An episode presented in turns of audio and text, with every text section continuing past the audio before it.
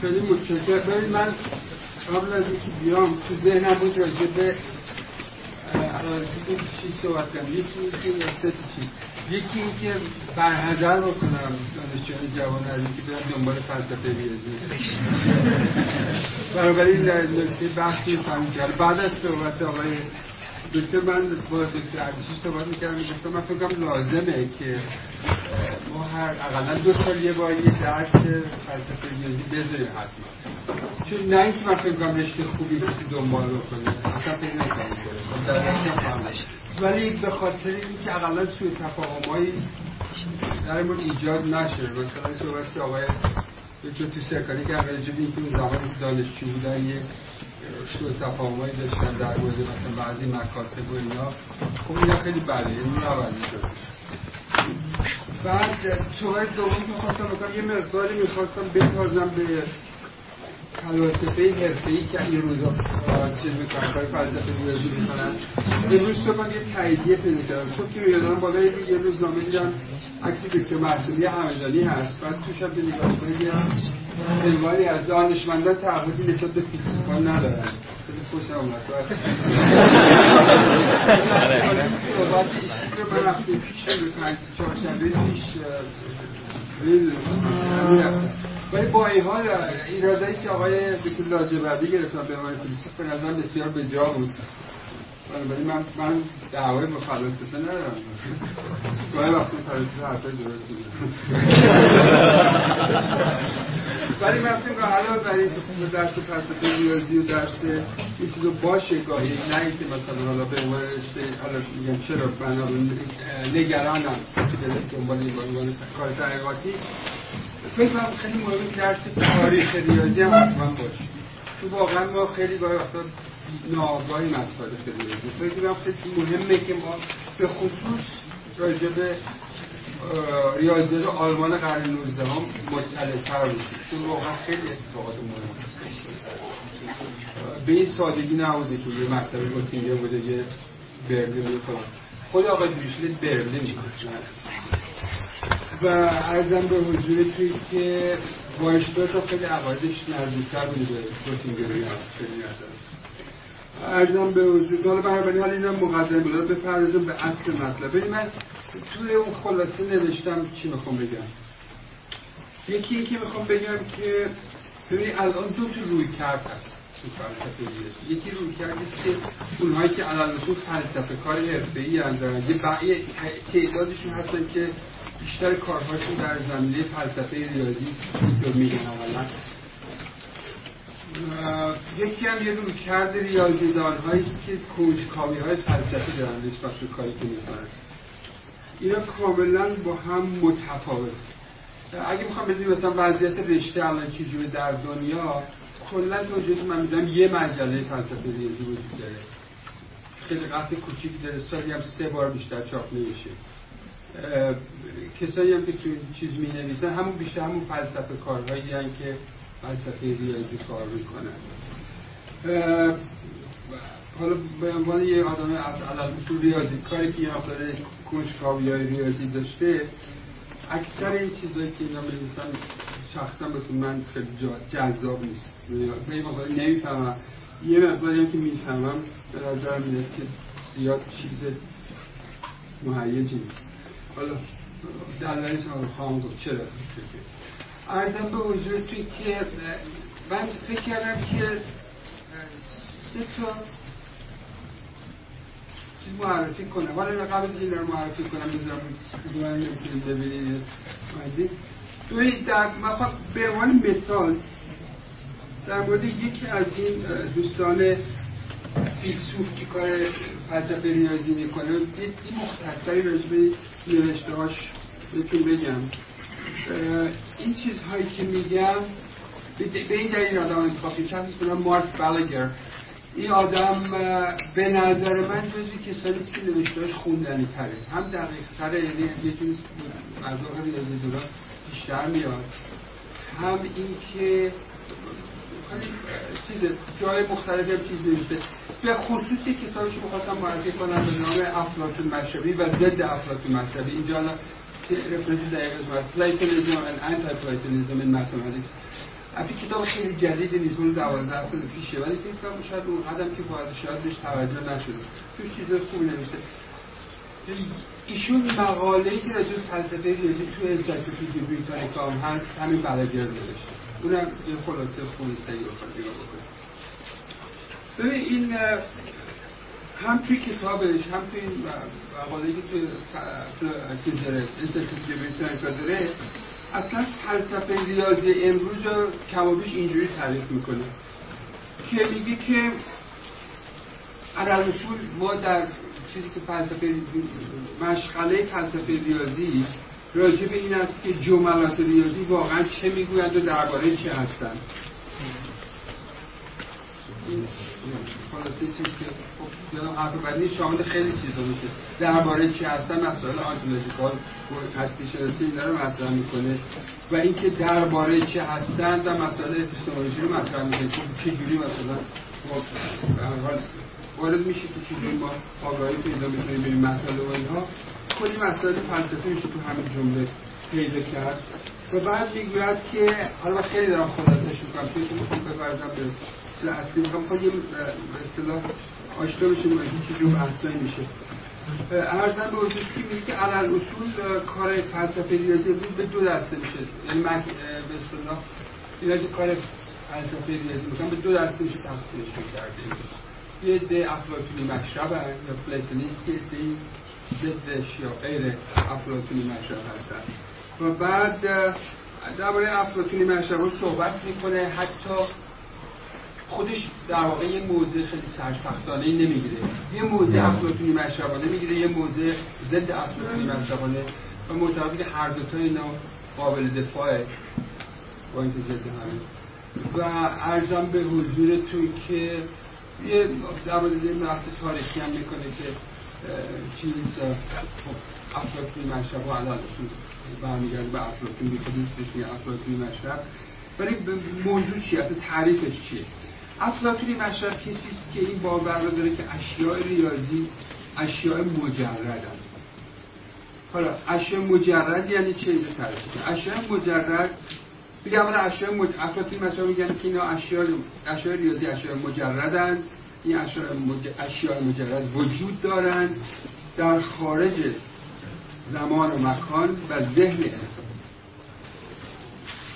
پس اشیاء مجرد اشیاء که نه فیزیکی هست یعنی تو زمان و مکان نیستن نه اینکه در ذهن تعریفی است که می‌کنه از اشیاء مجرد. و جملات صادق ریاضی حقایقی را در مورد آنها بیان می‌کنه این موجوداتی که بیرون زمان و مکان بیرون ذهن جملات صادق ریاضی قرار است چیزی در مورد اینها بیان می‌کنن البته هیچ مشخص نمی‌کنه که وجود دارن این بچه وجود چجوریه یعنی چجوری وجود دارن. و بیشتر با صفات منفی را توصیف کنه یعنی چجور نیستن. اینکه چی هستن زیاد مشخص نیست. تو میگه که این اشیاء لا یتغیرن رابطه علی هم با چیز دیگری ندارن. باز دوباره با یه جمله منفی. این رو توصیف می‌کنه ولی ما می‌توانیم تصویر ذهنی از آنها داشته باشیم. همونطور که می‌توانیم تصویر ذهنی از اشیاء فیزیکی داشته باشیم. ولی این به این معنا نیست که اینا در ذهن ما هست. ما می‌توانیم تصویر ذهنی. برای این خلاصه ای از که میگه چیز مکتب افلاطون مشربی است. بعد سبق تاریخیشو میگه از خود افلاطون که به مصول و اینها اعتقاد داشته معتقد بود که این چیزایی که ما روش صحبت می‌کنیم در واقع سایه سایه تصویری شده چیزای خیلی واقعی.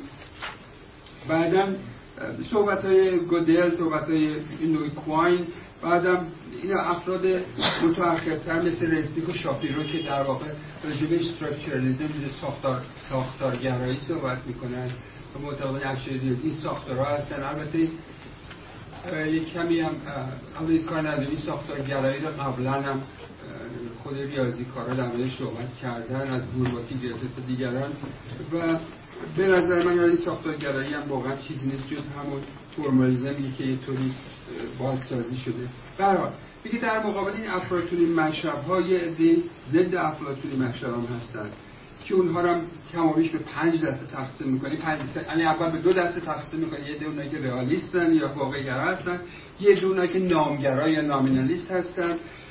خود رئالیستان باز مثلا به سه دسته تقسیم میشن. اون به دو دسته تقسیم میشن. یه عده اونهایی که میگه اعتقاد دارن به اشیاء ذهنی. مثلا معتقد مثلا شهودگرایان جز اونا هستن که معتقد اشیاء ریاضی اشیاء هستن که در ذهنن.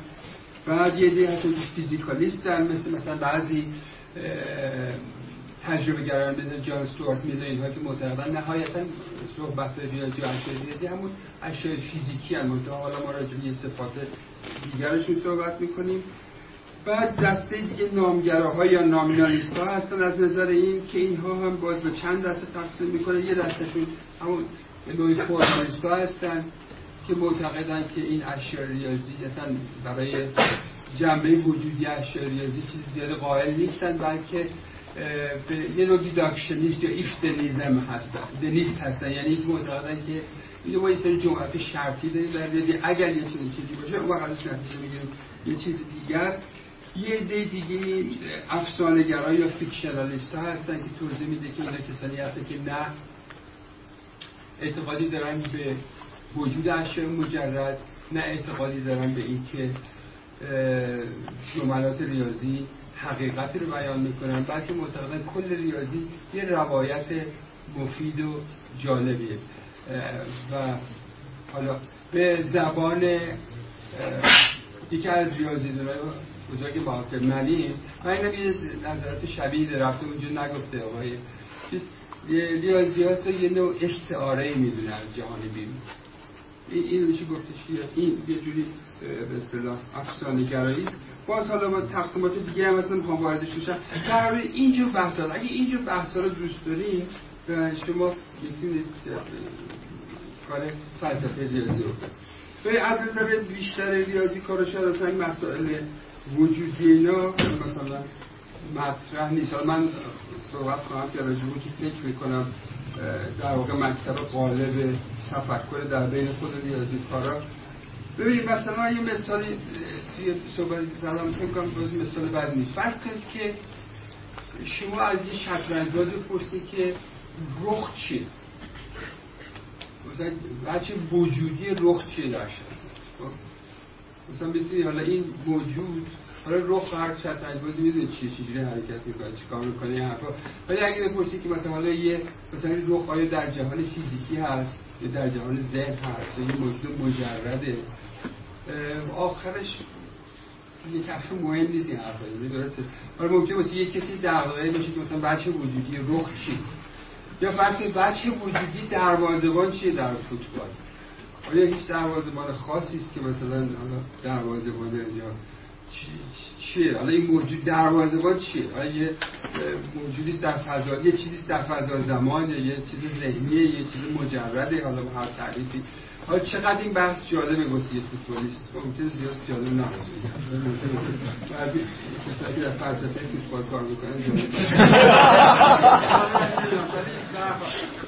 در مورد اشیاء ریاضی هم خیلی ریاضی کاره همین نظر دارن حالا نه که سوالا بله ها ولی قرار به همه یکی دغدغه های دیگه ای دارن می‌خوام بگم که ریاضی کارا دغدغه هاشون ریاضی کار به نظر من از قدیم الایام یه دغدغه های مشخصی داشتن. یعنی دغدغه هایی که میشه یه جوری اسمش بودش دغدغه فلسفه. به نظر من دو تاش خیلی پایدار بوده هنوزم هست. همیشه هم بوده. یکیش بی نهایته همه قدام از در دوران باستان هم مردان مشکلات بی نهایت درک کرده و می‌دونستن. و می‌دونستن گرفتاری داره. یکی هم مسئله کم متصل. یعنی خط حقیقی هم اصل تمامیت هرچی حالا به صورت یعنی این که در واقع کم متصل وجود داره نداره چجوری رفتار می‌کنه چه خواصی داره نه. من فکر این دو تا مسئله اگه این دو تا مسئله رو یه جوری کسی بتونه حل بکنه تمام دغدغه های فلسفی ریاضی کارا رو حل می‌کنه. به چیزای دیگه هم هست مثلا فرض بکنید که گفته علت کاربرد پذیری ریاضی چیه؟ ولی من فکر کنم وقتی کمی دقیق تر بشه به اصطلاح تفکر یا مکتب رو یه روشن بکنید مسئله کاربرد پذیری چیز آنچنانی یعنی داری میشه حال باش کنار آمده دلیلش رو حالا گفت به حالا بسته به که دیدگاه تو چیه همینطور در یه مسئله دیگه که هست علت این که واقعا یکی از سم این چیزایی که مشخص کرده در این دیگه در از زمان قدیم این درجه یقینشه. استحکام به اصطلاح گزاره ها شده ظاهرا همیشه زبان زد بوده در واقع و مشخص کننده بوده. این هم من فکر می‌کنم ببینید تا زمانی که شما با چیزهای متناهی سر کار دارید با کم منفصل سر کار دارید کسی اینا رو خیلی میشه حتی در تجربه هم پایریزی کرد. دلایل اعتقاد بوده به استحکام و گذرای ریاضی مشکل دقیقا وقتی پیش میاد که شما بی نهایت دارید و کم متصل بنابراین باز مشکلات این چیزا باز به نوعی مربوط میشه من به همون دو تا مسئله اصلی. یکی بی نهایت یکی کم متصل. حالا برید در هم بلاگری که شما می‌خونید حالا صحبتی اصلا اولش نمی‌کنه از شعورگرایی و صورتگرایی و منطقگرایی اشاره می‌کنه که قدیما یعنی در قرن بیستم نیمه اول قرن بیستم اواخر قرن نوزدهم یه مکتبایی هم بود شعورگرایی و منطقگرایی و صورتگرایی که اونا دغدغه‌شون بازگرداندن یقین به ریاضیات بود. حالا ما دیگه با اینا کاری نداریم. این نمیگه کاری نداریم ولی دیگه در موردش صحبت می‌کنیم اونا رو مسائل جاری ریاضی از مسائل جاری فلسفه ریاضی نشده و واقعا هم اینجوریه. شما وقتی که نگاه بکنید به نوشته های جدید فلسفه ریاضی آچه به نظر من میاد اینه که این مشکلات خیلی جدی که وجود داشت و نظر خود ریاضی کارا رو جلب کرده و ریاضی. همین هم بحران ها هم پارادوکس ها انها. یه جوری فراموش شده است یعنی بعد از اینکه گودل آمد و حرفش رو زد یه جوری مردم دست شستن یه جوری ول کردن جریان. کار خودشو کردن و یه اقلیتی از ریاضی کارا اینجور در رو ادامه دادن. ولی اکثرا کار افتاد دست فلاسفه و فلاسفه هم به نظر من میاد که کمابیش من هر از چند یکی از همون مکتبه رو به یه زبان جدید احیایش می‌کنن. منتها به اون مسائل سختش نمی‌پردازن. میرن وارد یه جور مسائل هم آنتولوژی اینا میشن هم بحثایی که حالا وجود اشیاء مجرد چگونه هست و این چیزا و به هر حال اینا ممکنه جالب باشه برای بعضی ولی من فکر می‌کنم که برای اکثر ریاضیکارا جالب نیست. توی اون حالا چیکار باید کردم؟ حالا یه منطقه ما الان من واقعا فکر می‌کردم نمی‌رسه چقدر میشه وارد شد. من می‌خوام برگردم به اینکه اون مسائلی که گفتن یعنی در واقع اون مکاتبی که بود اوایل قرن بیستومی ها اینا به یه دلایل تاریخی پیش اومد. و کاملا جنسش فرق داشت با این چیزایی که امروز مطرحه. این چیزایی که امروز مطرحه ببینید الان خیلی شبیه به نوعی شبیه همون چیزایی که در فلسفه فیزیک فلسفه علوم دیگه هست. یعنی یه دی علال اصول از جهت فلسفه وارد میشن. اون علم رو دانسته فرض می‌کنن یعنی فرض می‌کنن که به هر حال مشخصه که وقتی ریاضی ریاضی یعنی چی. بعد با یک دیدگاه توصیفی در مورد توصیفی یا تعبیری در موردش صحبت یعنی هیچ نظر تجویزی ندارن یعنی به اون صورت. و بیشتر وقتی فکر می‌کنن یا اعتقاد دارن که می‌دونن ریاضی چیه دارن در مورد چی صحبت می‌کنن اکثر اونایشون که زمینه ریاضی دارن این زمینه دارن در نظریه مجموعه ها و منطق ریاضی و فرض می‌کنن که ریاضی کاران دارن همه نظریه مجموعه کار حالا کدوم ریاضیدانی هست که ارد پی رو به صورت یه آکولاد توش یه آکولاد آ یا آکولاد آ ببینه من نمی‌دونم. یعنی حد اکثر میشه گفتش که این دوستان یه آگاهی دارن از زبانی که رایجه در ریاضیات زبان نظری مجموعه ها. تحولات داخل ریاضی شاید از در اونا تحولات خیلی داخلی است که اثر نمی‌گذاره روی در واقع نباید اثر بذاره اثر نمی‌گذاره روی اون که فلسفه ریاضی چی باشه. ولی خیلی جالبه واسه من که با این مسائل جدی حل نشده مکاتب ریاضی اوایل قرن بیستم اصلا انگار هیچ کاری ندارم. مثلا وقتی مثل ساختارگرا صحبت می‌کنم شما نگاه بکنید می‌بینید که واقعا چی نیست جز همون صورتگرایی. منتها صورتگرایی است که از مسائل سخت خودش رو کنار کشیده. مثلا رجوع مسائل گرفتاری سخت فلسفی صورتگرایی صحبت ببین من اینجا کارم قصدی ندارم که بخوام از صورتگرایی دفاع بکنم در مقابل شهودگرایی اینا ما اصلا واقعی دو کردشی خیلی هم دوستیم هم نداریم. یعنی ما حتی خیره صحبت می‌کنیم که ما قرار بریم توی یه میزگی. چه سر چی باید دعوا کنیم؟ واقعا چیزی نداریم که باید سرش دعوا بکنیم. سر یه مقدار تفاهم مقدار زیاد تفاهم داریم. ولی اصلا من این جریان اینجوری نمی‌بینم واقعیت چی ببینید من جریان اینطوری می‌بینم که خود تحولات درون ریاضی به خصوص در همون قرن 19 آلمان که باید خیلی درکتر رو باید کرد. الان واقعا احساس کردم که ضرورت حتی در تاریخ ریاضی داشته باشیم. خیلی چیزا دقیقا بشکن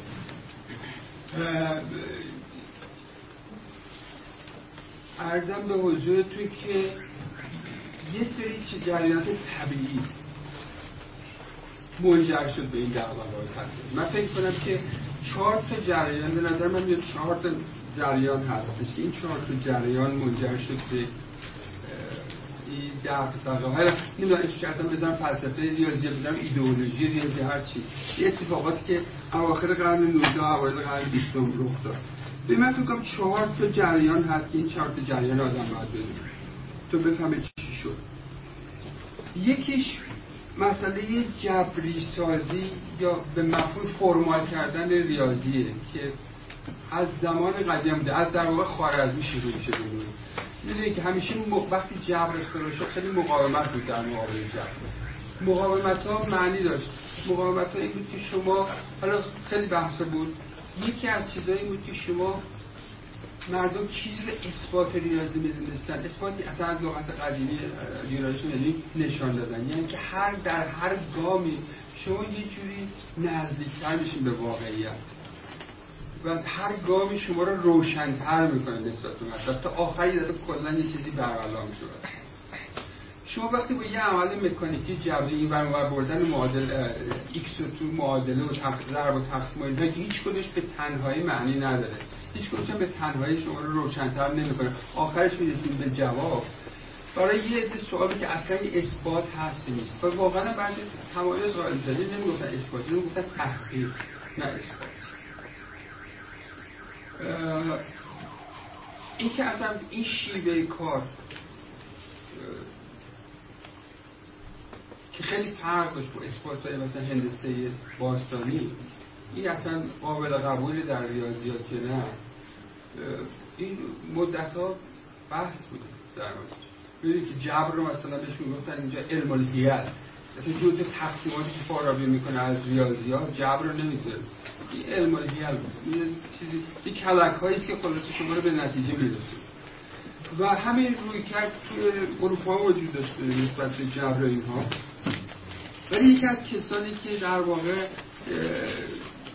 خیلی نظر مخالف این داشت و معتقد بود که اینا کاملا مشروعه. لایبنیتس که لایبنیتس مقدار زیادی حساب دیفرانسیل انتگرال در واقع به روش این dy dx اینا رو اختراع کردن این که فهمیدن گاهی وقتش میگن که dx رو بزنید این حرفا. خب این یه نوع ماشینی کردن حساب دیفرانسیل انتگرال بود. و لایبنیتس عمیقا معتقد بود که حالا داستان مفصل بده عمیقا معتقد بود که اینجور کارها کاملا مشروعیت داره. لازم نیست معنی داشته باشن این چیزا ولی به هر حال یه ابزاری است که ذهن انسان رو خلاص می‌کنه. از یه سری بارها آدم نزدیکتر رو ذهن رو خلاص می‌کنه آزاد می‌کنه واسه که بپردازه به تفکیت هایی که در واقع نمیشه به طور الگوریتمیک و ماشینی در و به هر حال اینکه یه سری روش هایی که ممکنه گام به گام معنی نداشته باشه. ولی نهایتا شما رو برسن به یه نتیجه ای اینها نهایت تدریجا پذیرفته تر شد در بیاد طوری که تا اواخر قرن بیستم در واقع تا اواخر قرن نوزدهم اینا کاملا یه جزء پذیرفته شده ای از ریاضیات بود. این یکی از ریشه های فرمالیزم ولی یکیشه حتی مهمترینش هم نیست.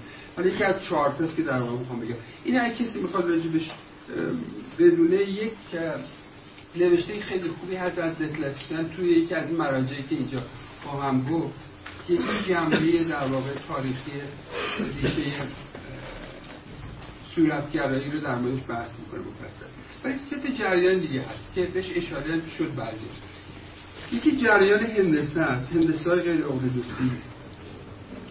هندسه غیر اقلیدوسی الان اصول مشکلی که داشت این نبود که مثلا فرضی که دو نفر اومدن از جایی باید مثلا یه چیزی درست کرده هندسه غیر اقلیدوسی به تناقضی هم نرسیدن اینا. خب خیلی دیگران هم کرده بودن یا ولی مشکلی که مردم داشتن باش این نبود. مشکلی مشکل هویت هندسی گاوس با هندسی دیفرانسیلی که در آورده بود به راحتی از سطول انحنای اینا خبر داشت. می‌تونید می‌دونید که جوزی دایورج می‌کنه این چیز همه چیز رو می‌دونید. منتها مسئله این بود که واقعا هندسی چیه؟ آیا هندسی راجع به فضای حادثه یا هندسی چیز دیگه است؟ و این مسائل دقدقه های فلسفی که مثلا باعث شد بعضی مثل گاز خیلی وارد عرصه بحثا نشد ولی ریمان این کار کرد تو سخنرانی معروف 1856 که میشه گفت اصلا این شروع هندسه است. شروع هندسه جدیده. این گام بزرگ رو برداشت. در واقع آمد گفتش که هندسه در واقع یه جوری بررسی کمیت های متصل چند بودی. بعد گفت این محدود به فضای حادث هم نمیشه. اون فضای حادث مسئله که هندسه چیه مسئله فیزیک مسئله ریاضی اینا رو کاملا سریع کنم بعد گفت هندسه محدود به سه بود و دو بود نمیشه. چون تعداد پارامترهایی که میاد توی مسئله توی کمیت متصل ممکن بیش از این باشه. گفت حتی می‌تونه بی نهایت و بعدا هم می‌دونید که توی کار بعدی اون تاثیر انحناس رو مطرح کرده. این در واقع میشه گفت هندسی جدید شروع میشه با ریمان. و ریمان بسی... آدمی بود بسیار مسلط به فلسفه زمان خودش و بسیار بار فلسفی کارش. یعنی شما وقتی این مقاله رو بخونید موجود چند تا ترجمه انگلیسیش هست می‌تونید بخونید می‌بینید که واقعا چقدر بینش فلسفی از پشتش و این ریشه کار ریمان خیلی مشخصه چیه. واسه این جریان باید برگرد مسئله حالا قبل از من بگم فلسفه چیه با کانت صحبت کردیم یه رویداد ریاضی دیگه هم هست که همون مسئله دقیق کردن مبانی هندسی مبانی حساب دیفرانسیل انتگرال همونطور که می‌دونید از وقتی که حساب دیفرانسیل انتگرال یا آنالیز را افتاد یه بحث این مشکل جدی وجود داشت که این پیوستاری که در موردش صحبت می‌کنن اگه این بینهایت کوچکا رو بپذیریم اون پیوستار هندسی که از قبل داشتیم یه تفاوتایی داره. یعنی یا باید چون فاعل به یه موجود بینهایت کوچیکی باشه یا نباشه در عمل بودن و نتیجه می‌داد. از طرف دیگه این به وجود تناقض داشت با هندسه کلاسیک و به هر حال حالا چه قبول می‌کردن بینا چه قبول نمی‌کردن مشکلات خیلی زیادی داشت. طوری که در واقع حساب دیفرانسیل انتگرال شده بود علم جدید. یعنی چیزی که خیلی خوب جواب می‌داد کاربرد داشت هم در داخل ریاضی هم بیرون ریاضی ولی مبانی مستحکمی نداشت. این آشتی دادن این پیوستار قدیم و جدید هم خوب دقیقا واسه هم دوست آقای ریوان ددکین صورت گرفت. حالا دیگران هم بودن ولی من خواهم دستان ددکین رو تاکید کنم. روش به دلیلی که الان میگم ددکین هم تو گاتینگن بود. البته ریمان که تو گوتینگن بود مقدار تاثیر چاپ تو گوتینگن بود تحت تاثیر فلاسفه گوتینگن بود ولی مقدار تاثیر ریاضیشو در برلین کرد. چیز پلو دیریش بود بعد ارزم به حضورتون که ددکی می‌دونید که برشید دکین رو در واقع مطرح کرد که برشید دکین در واقع سبقه قدیمی داره. بگردید حتی تو کارهای یونانی ها هست بنایی حتی تو کارهای خیام هم یه جوری هست. نگاه بکنید وقتی اعداد مقایسه می‌کنه کمای متصل مقایسه می‌کنه. ولی در واقع با یه رویکرد فلسفی جدید به اینا نگاه کردیم و ریوان آدمایی بودن که ریاضیات رو حاضر بودن از اون ریشه در واقع علم طبیعی بودنش جدا بکنن. یعنی اولین جاهایی که شما خیلی خیلی مشخص و دقیق. یه هویت جدیدی برای ریاضی قائل شدن کارهای ریمان ددکین این دو تا آدم گاتینگنی بعد از راز که در واقع حالا به دلایل فلسفی که خواهیم گفت اینها یواش یواش قائل شده بودن به اینکه ریاضیات هویت داره جدا از که این خودش منجر شد به یه هویت به یه بحران وجودی بحران حالا بحران که ما میگیم معنیش نیست که ریاضی دارم بگه آقای دکتر لاجوردی گفت دائما ناراحت بودن رویزاده بحران زده بودن به این صورت این ولی برای این بحران در چیزای بالای ریاضیات وجود داشت در محافل بالای ریاضی وجود داشت. که ارزم به حضورتون حالا یه جریان چهارم بود که من فکر کنم این جریان چهارم پشت خیلی رفتارهای ریمان و دلکین بود. جریان چهارم جریان فلسفی بود یعنی ایدالیزم آلمانی در واقع. همونی که می‌دونید الان حتما تو جلسه بعد آقای دکتر نصری مفصل راجبش صحبت خواهد کرد راجب کانت.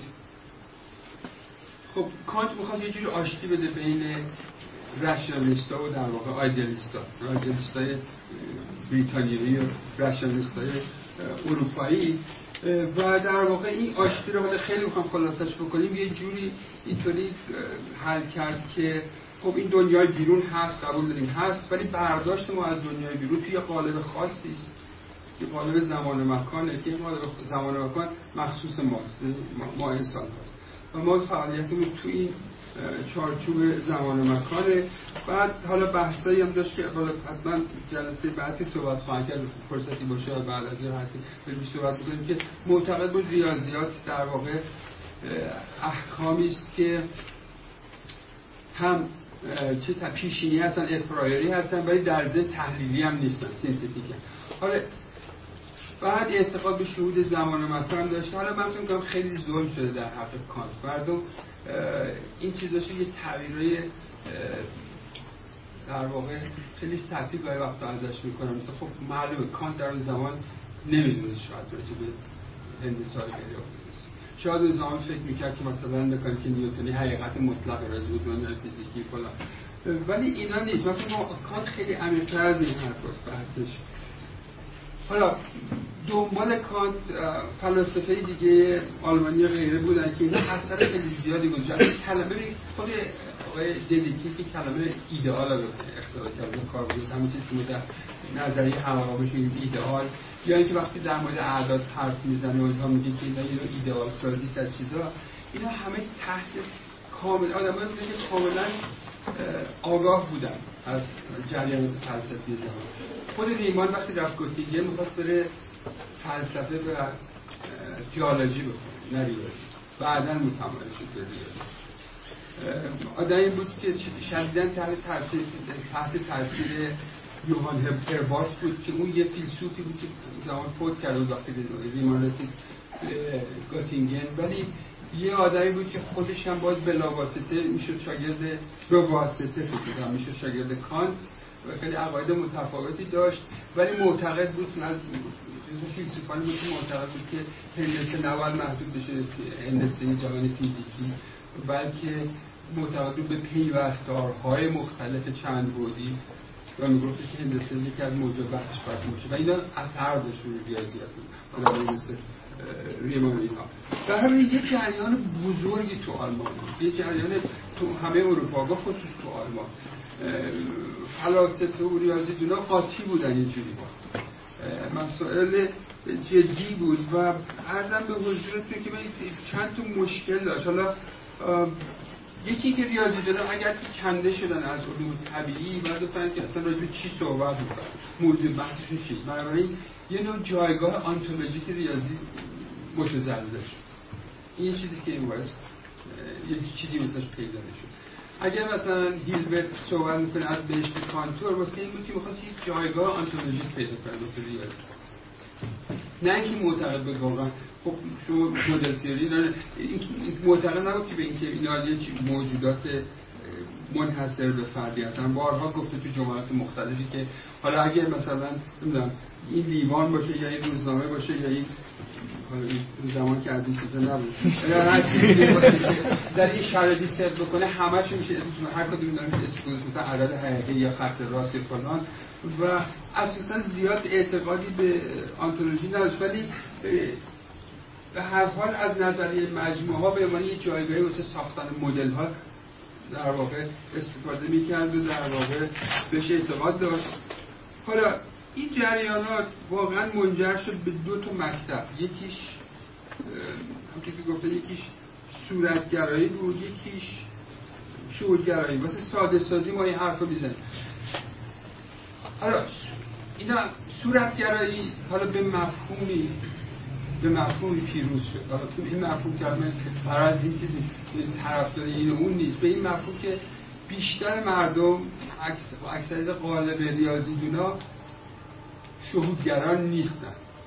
حالا تو شهودگرایی باید چیز دقیقا بیاد بگه چی آره به این سادگی نگید جریان. شهودگرا یا ساختگرا نیستن. یعنی بعضی اون کارهای تخلف آمیز هیلبرت رو قبول دارن. یعنی شما existence هایی که ساختاری نیست. یعنی وقتی شما فرض همون Hilbert basis یه چیزای دیگری که در واقع ریاضی کارهای دیگری که ریاضی دارن existence proof بر اساس اصل انتخاب و چیزای دیگر بدون اینکه الگوریتمی براش ارائه بدن یا روش ساختی براش ارائه بدن اینها رو اکثر جامعه ریاضی پذیرفته. در حال حاضر. من نمی‌خوام این چیز مطلق مطلق هم نیست. در حال حاضر دید کل دید اکثریتی این است که اینها مشروعیت داره ولی معنیش این نیست که کسی اینا رو تونسته مشکلات فلسفیش رو حل کنه همه هم قبول دارن که مشکل فلسفی حالا میشه گفت شما یه اکثر مردم یه نوع اکثر ریاضی کارها یه نوع روی کرده تجربه گرایانه دارن نسبت به این جریان. میگن اگه با احتیاط پیش بریم احتمالا به مشکلی بر نمی‌خوریم. حالا احتمالا بر نخوریم انشالله در آینده بر نمی‌خوریم. یه یه واقعا یه چیزیه. اینطوری نیست که کسی خیلی سفت سخت پا بکنه از صورت گرایی مثلا به اون صورت. تا اونجا که من می‌دونم. این علالوزی یه دیدگاه غالبی است که حالا دیدگاه غالب اینطوری صرفا هیلبرتی نیست. حالا یه سری چیزاش مشخصاتش هیلبرتی است ولی مثلا دیدگاه غالب که میگه یعنی دیدگاه غالب بیشتر ریاضی کارا تو چیزای عناصر مختلفی از این فلسفه های مختلف هست. یعنی یه مقدار قابل ملاحظه صورتگرایی توش هست یه مقدار تجربه گرایی توش هست. و تا حدودی من گفتم اون فیکشنالیست توش هست. اینا این مخلوطی از این هاست. من فکر کنم عناصری از فلسفه های مختلفی که مطرح شده در مورد ریاضی یا جنبه های مختلف ریاضی تو دیدگاه قالب ریاضیات حاضر وجود داره. این حالا به اسمش بزنید صورتگرایی یا نگذاری صورتگرایی من بگم اصلا مهم نیست. ولی خب یه سری خصوصیات داره. فرق هیلبرت واقعا دلش می‌خواست که ریا اون چی که اکثریت جامعه ریاضی اون وقت گفت ریاضیات یا بگم اکثریت غالبم تا حدود خود گاتینگن تعریف می‌کرده من نخوام بگم که در واقع یه اکثریت بیطرفانه بود. ولی داشت می‌شد اکثریت و بعد از اونم غالب شدن دیگه. یعنی واقعیتش که حتی معروف ترین ریاضیدان خارج از براور معروف ترین ریاضیدانی که بعد از براور ملحق شد مدتی به شورگرایان هرمان باید بود که هرمان باید هم یه جوری توبه نامه نوشت بعد از این یه مدتی شورگرا بود ولی تو فکر سال 1927 یه سال قبل 27 کی بود؟ چیز گوته. یکی دو سال قبل از قضیه گوته یه مقاله نوشت گفتش که ما باید قبول کنیم که هیلبرت پیروز شده. و علت چه میگه؟ یه موقعی یزدان بزرگی بود خیلی کار بزرگی که می‌خواست کارش رو بکنه یعنی من به اعتقادی رسیده بود من ولی یعنی معترفی که از نظر عملی خلاصه این گاتینگلیا پیروز شدن به هر حال دنیا رو گرفتن دیگه دنیا ریاضیات رو گرفتن حالا این دیدگاه پیروز شد به حال. یه دلیلش هم این بود که نیازی شاید نبود. و به پیروزیش هم اثرات سمر بخش بود در واقع. خب خیلی چیزها رو در واقع با اون دیدگاه ریاضیاتی که در طی قرن بیستم دیولوب شد واقعا خیلی تا حد زیادی مرهونه بود ولی این معنیش نیست که همیشه اینجوری خواهد بود. به دلیل اینکه اون دغدغه‌های اصلی ریاضی حل نشده. نه کسی با بی‌نهایت تونسته کنار بیاد. یه جوری که اوازاش حل بشه. نه کسی تونسته با کم کم متصل یه جوری که درش مناقشه نباشه حل بکنه چون همه این مشکلات مبانی که گفتن وجود داره. کسی هم حلش نکرده ایرادای گودل هم هست. حالا بعضی ممکنه بگن که علتش این است که اون منطق ریاضی که هیلبرت در واقع فرموله کرد راه درست نبوده. شاید یک کسی بیاد یه منطق ریاضی یه جوری دیگه فرموله بکنه بشه از مسائل دور زد که شاید بعید باشه یا چیزی. ولی حالا مثلا نمی‌خوام وارد واقعا لازمه که درس بشه راجع به که دقیق صحبت بکنه اصلا چی بود. ولی می‌خوام بگم که خلاصه حرف و کاری که هیلبرت می‌کرد اصلا دوگماتیک نبود. هیلبرت اصلا مخالف تجربه نبود مخالف شهود نبود اصلا مخالف این حرفا نبود. وقتی میگم در این فلسفه رایجی امروز همه عناصر هست عناصر کانتی هم هست منتها نه به اون صورت کانت شاید اکثر ریاضی کارهای امروز معتقد نباشن که مثلا گزاره های ریاضی سینتتیکن یعنی ترکیبی هم تحلیلی نیستن. معتقدن که احتمالا تحلیلی هستن. ولی به خصوص اگه تو کارهای لاکاتاش نگاه بکنه که از معاصر که یه مقداری بهش کم لطفی میشه یه جوری لاکاتاش کانتی متا به این مفهوم کانتی که معتقده که اون گزاره های ریاضی نیستن که سینتتیکن بلکه مفاهیم ریاضی هم که یعنی معتقده که ما دقیقا در خیلی بحث فلسفه ریاضی بحث دوگماتیکی شده که بخواد بی خودی ریاضیات تعریف بکنه در حالی که ریاضیات یه ارگانیسمیست که چند هزار سال سابقه داره. ریاضیات اون چیزی است که تاریخش میگه و ما اگه به تاریخ ریاضیات توجه بکنیم این تحول مفاهیم ریاضی است که متجلی میشه در اون جنبه synthetic ی که در اون چیز synthetic کانت در گزاره‌های ریاضی نمی‌بینه بلکه در پیدایش مفاهیم ریاضی یعنی بعد از رسیدن مفاهیم به چیز رسیدن مفاهیم به گذار یعنی طرح گزارها اینها رو باز انالیتیک کنیم برای همه چیزهایی که مطرح شده حذف به نوعی اینطور نبود که مثلا کانت ضد آقای گیلبرت ضد شعور باشه نه گیلبرت آدمی بود که در واقع داشت ریاضیات زمانش به زیادی تعریف می‌کرد و چیزایی در واقع اون چیزهایی که میشه توریه قالب ریاضی همه ریشه دار بود. این ریشه ها رو اگه واقعا ریاضی بود چیز آربیتری دلخواهی باشه که اینطور که یه چیز ریشه بگیره و غالب بشه و در واقع مینستریم بشه یه چیزایی نشه. اون یه مسائل خاصی رو می‌خواد حل کنه برای اون مسائل خاص معتقد به یه روش خاص هر صورت حالا اصلا باید این چیز نشه چون خوشبختانه وقتی من تمام شما به اصل مطلب. اصل مطلب من این است که می‌خوام بگم که ببینید این بحثایی که فلسفه کاری که الان در ریاضی می‌کنن یه جوری نادیده گرفتن این بحران هایی که وجود داشت در ریاضی و هیچ حل نشد. من زیادم خوشبین نیستم کسی این رو بتونه حل بکنه. بلکه فکر می‌کنم مثل همه مشکلات دیگه با یه تغییر پارادایم حل میشه. این تغییر پارادایم هم گاهی وقتا به این صورت صورت می‌گیره که از بیرون یه اتفاقات می‌گیره و اتفاقی هم که از بیرون میفته به نظر من یه اتفاق مهم های مسئله کامپیوتره. من فکر کنم ما یه مشکلی در طول تاریخ ریاضی داشتیم که انسان ها خودشون محاسبه می‌کردن و توانایی محاسبه انسان هم بسیار بسیار محدود. حالا با این رایانه ها و رایانه ها اینها امکانات محاسبه اینقدر بزرگ شده که ما ممکن داریم وارد اصلا اصل ریاضیات اعداد بزرگ میشه چیزی که قبلا وجود نداشته. برای ما بی نهایت خلاصه کردن اعداد بزرگ. با اعداد بزرگ ما نتونیم خیلی کار بکنیم. در بی نهایت یه جوری اینو خلاصش می‌کردیم یه چیزایی که در واقع می‌خواستیم از شرش خراز بشه. و نتونستیم نظر فلسفی هم حلش شاید پایه تجربی هم نداره ولی اتفاقی که می‌تونه بیفته این است که اصلا چهره ریاضیات عوض بشه یعنی توجه ریاضیات معکوس بشه. با این امکاناتی که پدید آمده واسه حل مسائل به طور تقریبی طوری که جوابگوی نیازها باشه.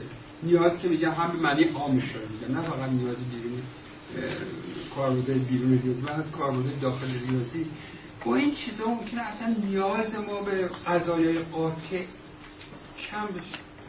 کافیست که مثلا شما ثابت کنید مثلا در نظریه اعداد برای همه اعداد بتونید مثلا ثابت کنید با روش های کامپیوتری که همه اعداد زیر ده بتوانه مثلا ده هزار فلان چیز درسته.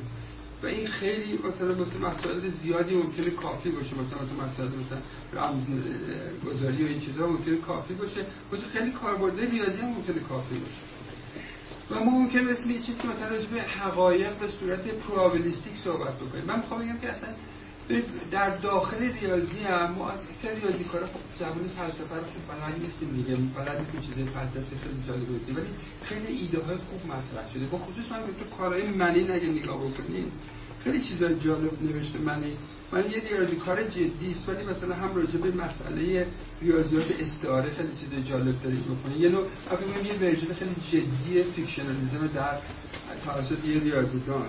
یه چیز دیگه هم که خیلی صحبت کرده راجع به مثلا ریاضیات در واقع پروبابلیستیکی که حالا اصلا دیگران هم صحبت کردن به نوعی. ولی این مسئله که جدی گرفته شاید اصلا ما در آینده توجهمون اینقدر جلب بشه به مسائلی که مثلا با یه احتمال مثلا 99 ممیز 99 میشه درستش درست باشه یا چیزهایی که مثلا فرض فرمود که تا یه تقریبی درست باشه و اینا به قدر جوابگوی مسائل باشن. همینطور که حساب دیفرنسیل انتگرال که جوابگوی مسائل بود اون متجزبه بودن موانعش مدت به فراموشی سپرده شد.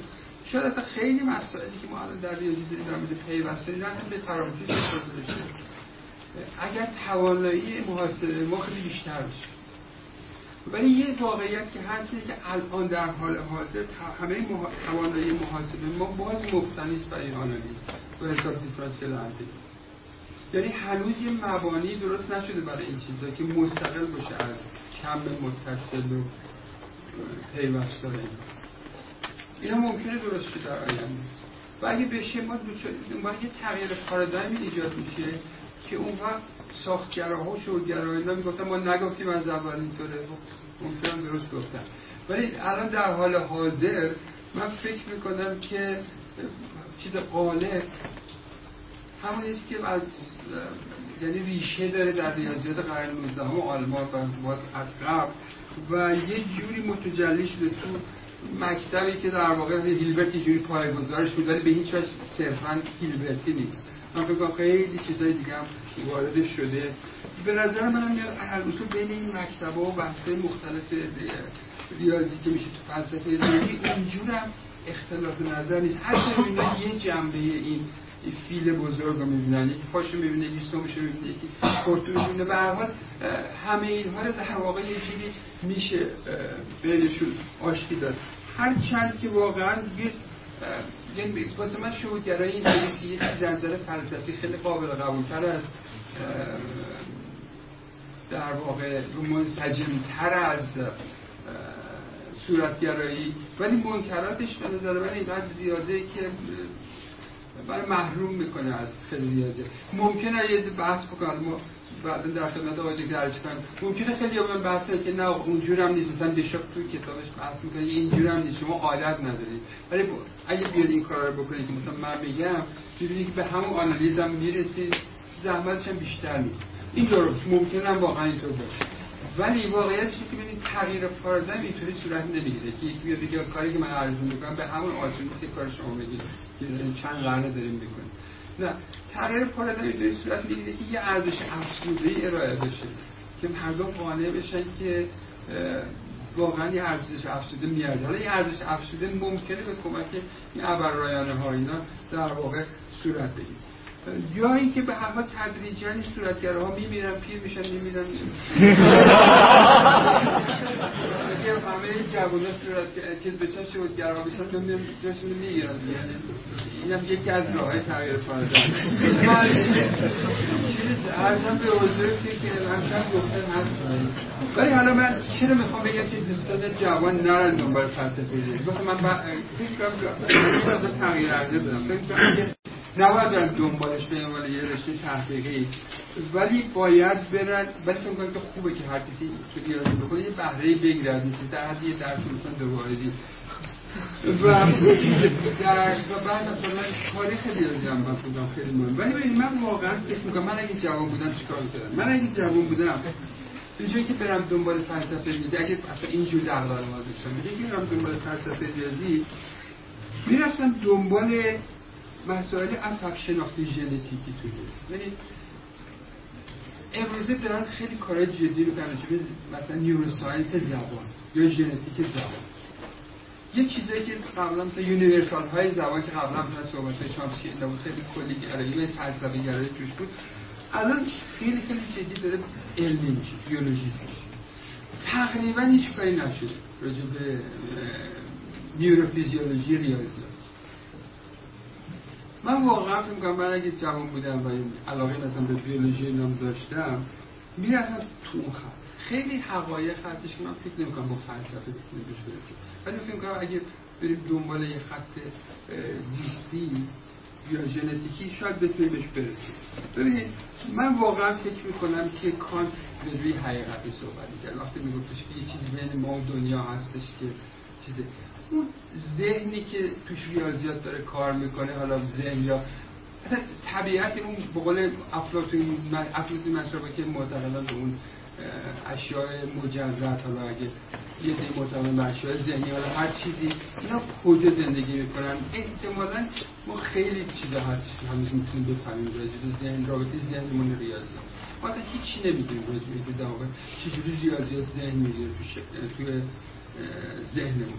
تفاوت های افراد چیه آیا واقعا شهود ریاضی تشکیل شده از اینکه یه عده به طور ناخودآگاه یه سری محاسبات خیلی سنگین رو ذهنشون انجام میده و بعدا این برای اینا ظاهر میشه؟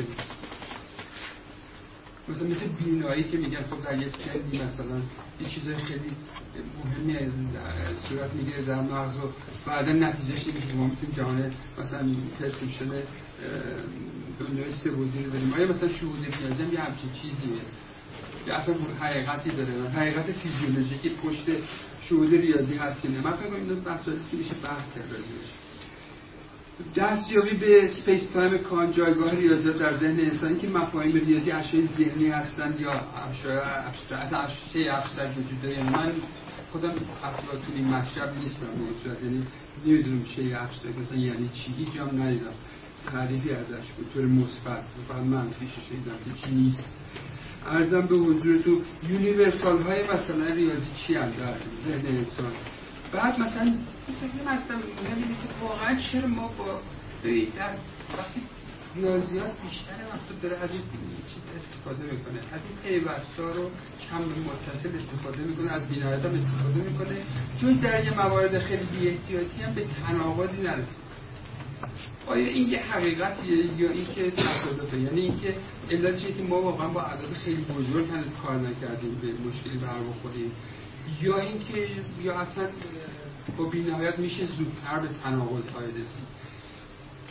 ذهن ما با بینهایت کم متصل بینهایت کم متصل تو ذهن ما به چه صورتی منعکسه؟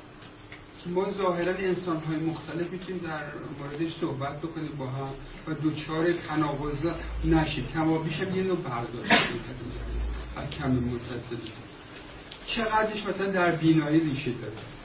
به نظر این همش مسائلی است که خیلی جالبه. و من واقعا که دلیل اجماع نظر نسبی در مورد ریاضیکاران علا رقم تعددی که مثلا فرض امکاناتی که فرض صورتگرایی میده مثلا اکسیوم سیستم های مختلف چیه؟ چرا اکثر مثلا ریاضیکارا به یه جور ای فقط های مسئله اجتماعیه. چرا ما اکثرا اکثرا جامعه ریاضی اجماع نظرش در مورد که چه چه کار ریاضی زیباست چه کار زیبا نیست خیلی زیاده. خیلی بیشتر از مثلا رشته های دیگه. با اینکه ظاهرا آزادی ریاضیدان خیلی بیشتر در انتخاب. چی علتش اجماع نظر یه چیزی هست یه universal هایی هست در ریاضیات. در ذهن ما هم که در مورد زبان هست یا نیست. اینا به نظر من چیزیست که من فکر نمی کنم با بحث فلسفی بهش برسیم به جواب برسیم. حالا شاید هم یه چیزایی برسیم. ولی من فکر می‌کنم که با بحث های صرفا علمی با کنکاش های صرفا علمی و neuroscience ی و ژنتیک و اینا اگه کسی بره دنبال جوون باشه شاید مثلا پنجه سال دیگه بعضی این چیزها رو بتونیم جواب بدیم چرا مثلا این اصل تردشه من کاملا استدلالای شورگرا رو میپذیرم و بدبینیشون نسبت به اصل به ترد به برهان خود و اینها. ولی با این حال می‌بینم که برهان خود خیلی چیز قشنگی کارم می‌کنه. دلم می‌خواد ببینم چرا کار می‌کنه؟ چرا به مشکل بر نمی‌خورید؟ بیشتر وقت من فکر کنم اینا احتمالا یه ربطی داره به ساختار ذهن انسان.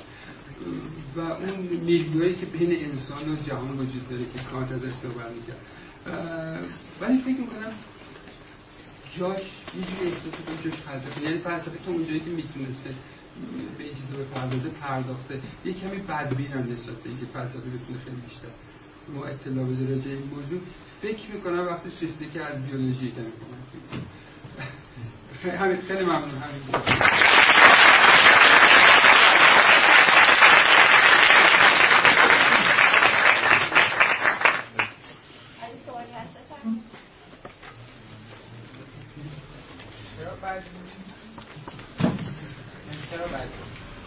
چرا بدبینم بدبینم چون فکر نمی کنم که 6 سال از در آمده. یعنی به بعضی بحثایی که فلسفی که میشه جالبه. چون که هم خب بحثای بحثای زبانی ما رو دقیق تر می‌کنه. ولی فکر نمی کنم به حقایق خیلی مهمی دست یافته فلسفه. یعنی بعد از اون بحثای دوران بحران به اصطلاح بحث ایدئولوژیک نیمه اول قرن بیستم من واقعا فکر نمی‌کنم چیزی یعنی خب بعضی حرفای قبلی رو یکم بهتر گفتن نمیشه گفت منکر شده هر خوبه که چیزا بهتر بشه مثلا بیان بشه. ولی من به نظر نمیاد که حرف خیلی جالبی داره کشف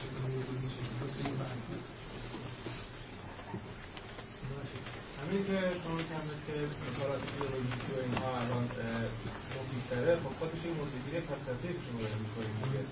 بعدش هم میگه خب اینکه شما میگید حتی فلاسفه جواب نداده چه شما اینجا فلسفه تحلیلی مثل نظر این فلاسفه خاصی که حرفایی دادن که هیچ مفید نبوده. ولی خب اغلب همین ریاضیدانه که شما گفتیم خودشون از دیدگاه فلسفی بوده که این مبانی رو موزگیری فلسفیه دیگه.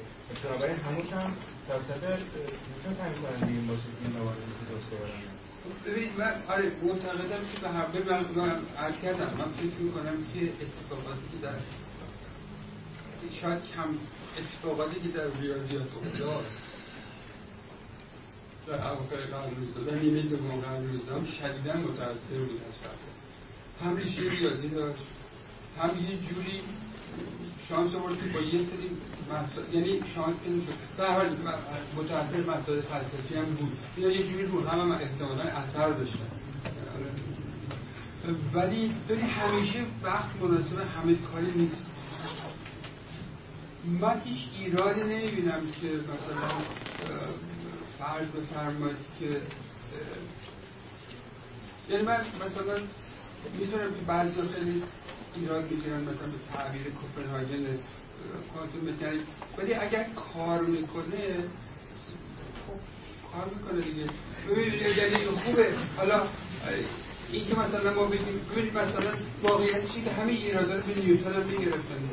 یعنی می‌گفتن خب باید شما یه فرمالیزم ارائه که برگاه میشه حرکت سیارات فلان نگو ولی چیه که این رو حرکت میده خب تو نمی‌تونی بگی. خب این این یه در واقع اتفاقی که افتاد یه جوری نچرال فلسفی و فیزیک از هم مسیرش جدا شد.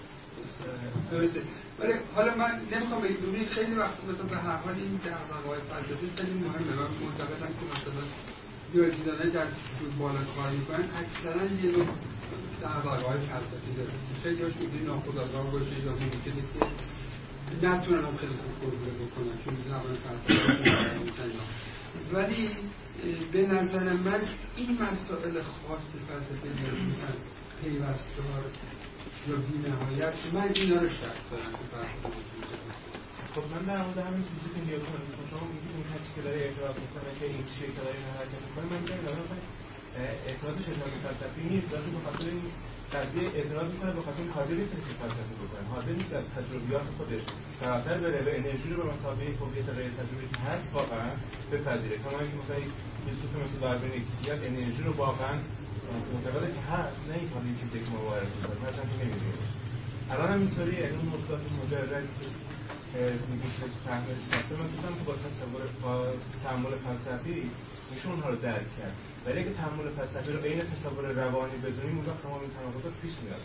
من فکر کنم که همینجور شما از یک فیلسوفی اسم بردیم که اومده افلاطون مشتری و غیر افلاطون مشتری تقسیم کرده. نهایتا شروعگرایی رو قرار داد تو رئالیسمی که خب شروعگرایی رو اینطوری ببینیم که کلا هیچ دیگه. یعنی فایده نداره. یعنی شروعگرایی این باشه که با تصورات روانی ما سر داریم. خب در, در حالی که میشه امور تعقلات رو این لغت اسپایکولوژیزم رو به کار برده. یعنی میگه که اونهایی که مطابق مفاهیم ریاضی ساخته ذهنن اسم گذاشته خب ساخت ذهن به چه معنا؟ یعنی ساخت ذهن بر حسب همین حسیات و تجربات الان بالفعل داریم یا ساخت ذهن به مسابقه عمل استعلایی فکر کردن. خب ببینید اونی که به هر حال شعورگرایان خود حتما فرصت خواهد بود بعضی که ازش توضیح بدن حالا ببین من چیزی که دارم میگم اینه. شما وقتی ببینید ما یه زمانی شهود و استعاره رو با هم قاطی نکنیم ما گاهی مثلا وقتی یکی میگه کسی میاد میگه آقا این من مشکلی ندارم با اینکه آقا این چیز نه ذره است نه موج. ببین ما یه موجوداتی هستیم که از این الکترومگنتیک ردیشن یه قسمت کوچیکی از این تیپ فقط می‌بینیم. حساب پنجگانه. ما فقط یه بخش خیلی کوچیکی از این سر کار همه فرمولاسیون شهودی ما همه شهود ما وابسته به همین هیچ دلیل نداره که ما مفاهیم جهانی رو بتونیم با شهود توضیح حد اکثرش اینه که چیزهای استعاره میگه. میگه که این هم موج هم ذره هیچ کدوم اینا نیست نه نه ولی ما به اضافه پیدا می‌کنه که دقیقا پیدا نمی‌کنه که شما حل ماده شدینده که در واقع شما نمی‌تونید این دقیقا همون استعاره دقیقا همونه مثلا. خب نه ولی اینا فقط کمک می‌کنه به اینکه آدم بیزادی کنار میاد با این مسئله. من مشکلی ندارم یعنی میگم که خوبه. این در فلسفی. ولی فکر یعنی فقط یک چیزی دیگه نظر یعنی این به هر بر تجربه محدود منه. من مثلا اقلا اقلا سی ساله که دنبال می‌کنم بحث جاری فلسفه ریاضی رو. که می‌بینم؟ و این مجلات نوشته رو می‌بینم. به نظرم نمیاد که دارم پیشرفت می‌کنم حالا آه ببخشید من این کار رو می‌خواستم بکنم من تصویر گرفتم خیلی محدود ارجاع درش توضیح الهام I do it.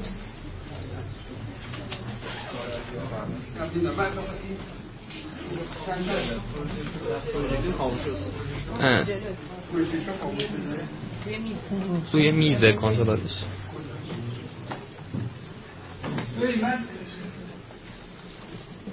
مراجع این نهایت خیلی زیاده ولی من فکر کردم فقط سه تا چیز معرفی کنم.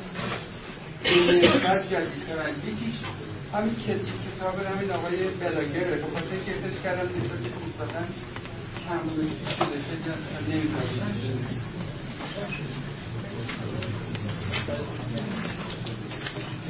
دو تا کتاب جدیدتر هم هست. دو دو تا مجموعه مقاله هست که نسبتا جدیده. یکی دو هزار ده یکی دو هزار هفت.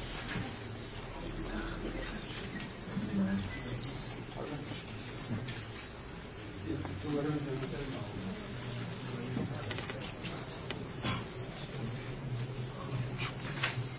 بله حالا من می‌تونم یکیش که خود B L A G U E یکی هم یه مجموعی است که چند سوئدی جمع کردن توی کتاب ما اسم انتویشنیزم and formalism what has become of them سال 2010 یکی دیگه هم یه کتاب یه مجموعی که شفیرو چیز کرده جمع کرده به آکسفورد هندبوک و فلسفه جبری سازی کدومش تو بله. آه جبری سازی مقاله دتلفسن توی کتاب شفیرو هست تو مجموعه شفیرو یه مقاله دتلفسن داره راجع به فرمولیزم آره. حالا اگه کسی واقعا خواست من اینا رو می‌ذارم. حالا خانم ارشاد ملش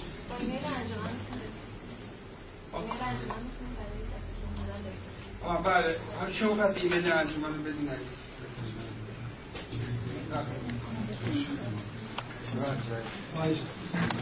سوالی که شما یه چیزی و داریم میگیم که فلسفه رو نمی‌دونیم و مثلا راه حل که به فیزیولوژی حرکت کنیم بر این اساس شما فکر میشه طراحی کردید که فلسفه باید پاسخ خوب باشه یعنی حل بده. آیا هدف فلسفه و هدف اصلی نه نه حرف خوبیه. آره من واقعا ببخشید آره اگه این تصور پیش من من گفتم که فلسفه نمی‌تونه جواب بده. من نگفتم که بخاطر این فلسفه خطا کاره. من گفتم یعنی کسی دنبال اینه که بفهمه چرا.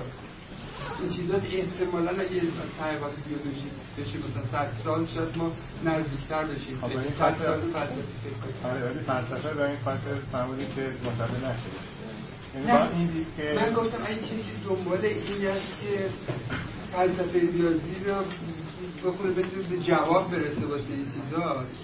آره اگه بعد گفتم. آره شما شاید حق دارید.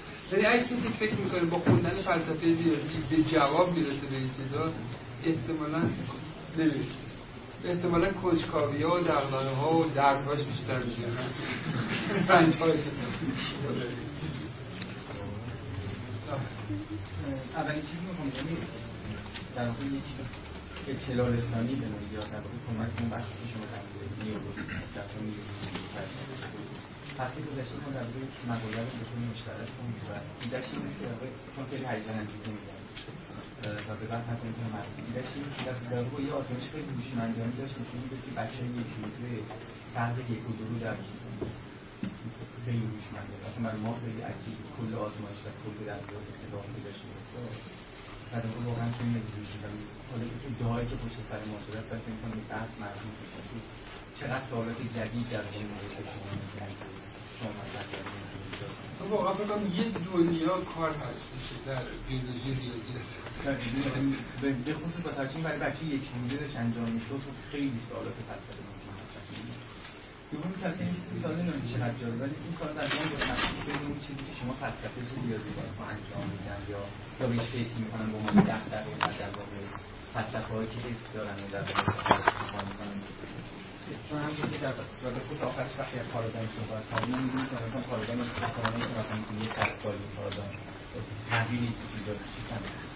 مثلا امکان سال آینده آدمایی که دارن ریاضی می‌ورزن مثلا وقتی که به قانون اصل نگاه می‌کنن بگن به دلیل نوع خاصی که ریاضی